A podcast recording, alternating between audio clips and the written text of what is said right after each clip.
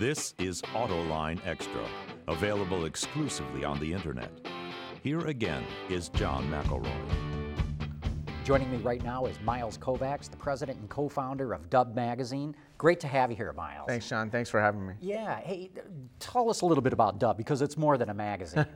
well, Dub, uh, I, I, founded Dub with uh, two of my partners almost uh, almost nine years ago now, and uh, we borrowed nine years. Nine years. It's been. You know, I thought it was a lot longer than no. that. You've really made a success out of this. Thanks. No, we, we've been blessed. You know, very fortunate. Got a lot of people supporting us, and uh, you know, started the company. We had to borrow twenty thousand dollars to start the business, and uh, had a dream.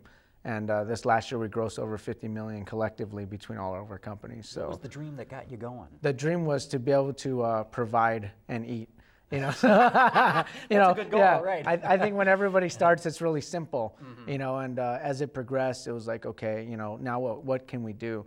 And there's opportunities that that came about, and it was like, how do we pick and choose what opportunities we feel are real and what are not? And you know, there's a lot of pitfalls in you know starting a business. And as we progressed and became uh, more successful, there's more people coming out to us now. So how do you sift through them? To know who's legitimate, who's not, you know, what's going on. So it's it's been it's it's a struggle. When I hear the word dub, I think wheels. Was it wheels that really got you going? Wheels on cars? Well, I mean, it, uh, when we first started dub, it's, it's funny. The concept actually came from I was watching an auto auction on TV. And they had this Mercedes Benz on there, and it was all fixed up with wheels and kits and stuff. And I was like, man, that's a hot car. And they're like, this is a celebrity car. It's going to sell for way more of the value, this and that. And I was like, man, what celebrity's car is it? Because it's driving the price up and they're like, the celebrity's name is Alan Jackson. I'm like, who's Alan Jackson? You know, this was like, I hope he's not yeah, watching. Yeah. Right. but you know, I hope he's watching because if it wasn't for Alan Jackson, Dub wouldn't exist. Wow. Because Alan Jackson inspired me to start Dub because I knew all these different celebrities. Mm-hmm. I just didn't know how much value it brought to the cars. And you wanted to do what? A magazine about I, I wanted to do a magazine that profiled artists, uh, athletes, artists, entertainers, and their personal vehicles with 20 inch or larger wheels, and that's where the name Dub came, came from. Mm-hmm Dub is a street term for the number 20. So a dub is it's actually a double dime. So two tens is a 20. Mm-hmm. So the 20 inch wheels they call them dubs because they were 20s. Well, you really mainstreamed the term because everybody used dub for you know 20 inch wheels or bigger. Yeah, no, definitely. You know, and we we've been very blessed. You know, and uh, a lot of support from a lot of you know major celebrities. I mean, we build. A lot of people don't know too. We physically build cars in our facility. So we build cars for like David Beckham. You know, uh, we've do, done stuff for Shaquille O'Neal. You know, I mean, it's just we, we've been super blessed with all the support and everything else. So that's terrific. So besides the magazine, what else do you do? We do a lot of licensing. So a couple years ago, we put out a video game with Rockstar Games called Midnight Club 3 Dub Edition.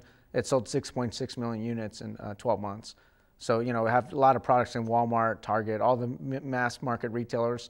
We have our car show and concert tour, so it's just our own like kind of road show, like you know, our our full uh, auto show, customized auto show, and uh, have different celebrities there. We've been debuting different vehicles. So we just debuted the new Hyundai Genesis at our LA mm-hmm, show, mm-hmm. which we did a dub edition version of it. it looks really, really good. Yeah. Oh, that's terrific. So, you know, just. You're doing the absolute latest stuff. I mean, the Genesis yeah. is just hitting the streets yeah, now. Yeah, we had the Genesis prior to even launching. So, you know, we've been very blessed. We also launched the 300C, those 7 Escalade. So, we, you know, we've been really strategic on what vehicles we align ourselves with. And, uh, you know, just try to go and drive consideration. You know, the, the key to success is aspiration. So if we could drive aspirational values and all these things that we're doing, and you know, we summed up our success to one word: it's edutainment. We go out there and educate the consumers, and then entertain them at the same time, and they're loyal to us like a college or a university. Mm. You have the ac- a- academics and the athletics. You put those two together, they wear that brand on their chest, alumni for the rest of their lives. So it's the same thing that we do. Is just model that edutainment for the consumers. Because if we don't get them excited, they don't listen. So we need to get them really excited and then go in there and grab their attention and then go out there and message them. So what do you see coming next then? What, or what opportunities are out there? I imagine it's you're only held back by your imagination. No, absolutely. I mean, you know, the market's changing, it's shifting. You know, the economy's really tough. So, mm-hmm. you know, it's going to drive people to be more creative. But uh, I think that the unique thing is our business has been very built very modularly, mm-hmm. so we could expand or retract very easily as opposed to other businesses that are not built modularly have a little bit of problem in the you know economic environment. But you know, looking at you know uh, working with Microsoft to develop technology, work with them to message the consumers on new technology, because a lot of people think that consumers are really savvy. They just get it. They don't get it. They understand certain things, but a lot of it is repetitiveness. They need to hear it multiple times. Not only that, you need to tell them what functions are available that matter to them the most. So if it's about navigation, you need to discuss navigation. If it's about music, is it about personalization? Whatever it is, you need to pull their heartstrings. If not, there's no emotional connection to that particular product. But that's very interesting what you're saying. I mean, Microsoft is really high tech, all electronic kind of stuff, and yep. you're talking about an emotional connection using technology like that. Yeah, no, definitely. I mean, uh, the wave of the future with all the car connectivity, I mean, that's just the future. You know, the future of cars are, you know, they're going to be rolling computers. So we need to learn from what's going on with the computer industry and adapt that to the auto industry. We need to look at what's going on in the fashion industry and adapt that to the car industry because I think that the models and it's changing you know, and, and look at the, the recessions. I mean, I feel like, you know, the Japanese autos were more prepared for the recession than we were because mm-hmm. they lived through it 10 years ago. So they had their own recession. So they had all these plans in mind based on their success and in their marketplace. And they predicted that it was going to crash here. And they were right on. You know, so they've been pushing mile per gallon in small cars for years. And now it finally caught up, and everybody's saying, well, you know, I, I think that the trucks, trucks are over. Well, the trucks potentially have been declining it's just nobody wanted to realize it. So, do you think uh, smaller cars then are going to be the next hot segment for you? No, I, are they already? I mean, it's already starting to go. So, you know, we've, we've been doing a lot of uh, even entry level cars and then adding some leather interior. So, we're doing some of the Scions right now, mm-hmm. adding leather and stuff like that. So, we're trying to create a Scion to feel like a Lexus, but for a Scion price.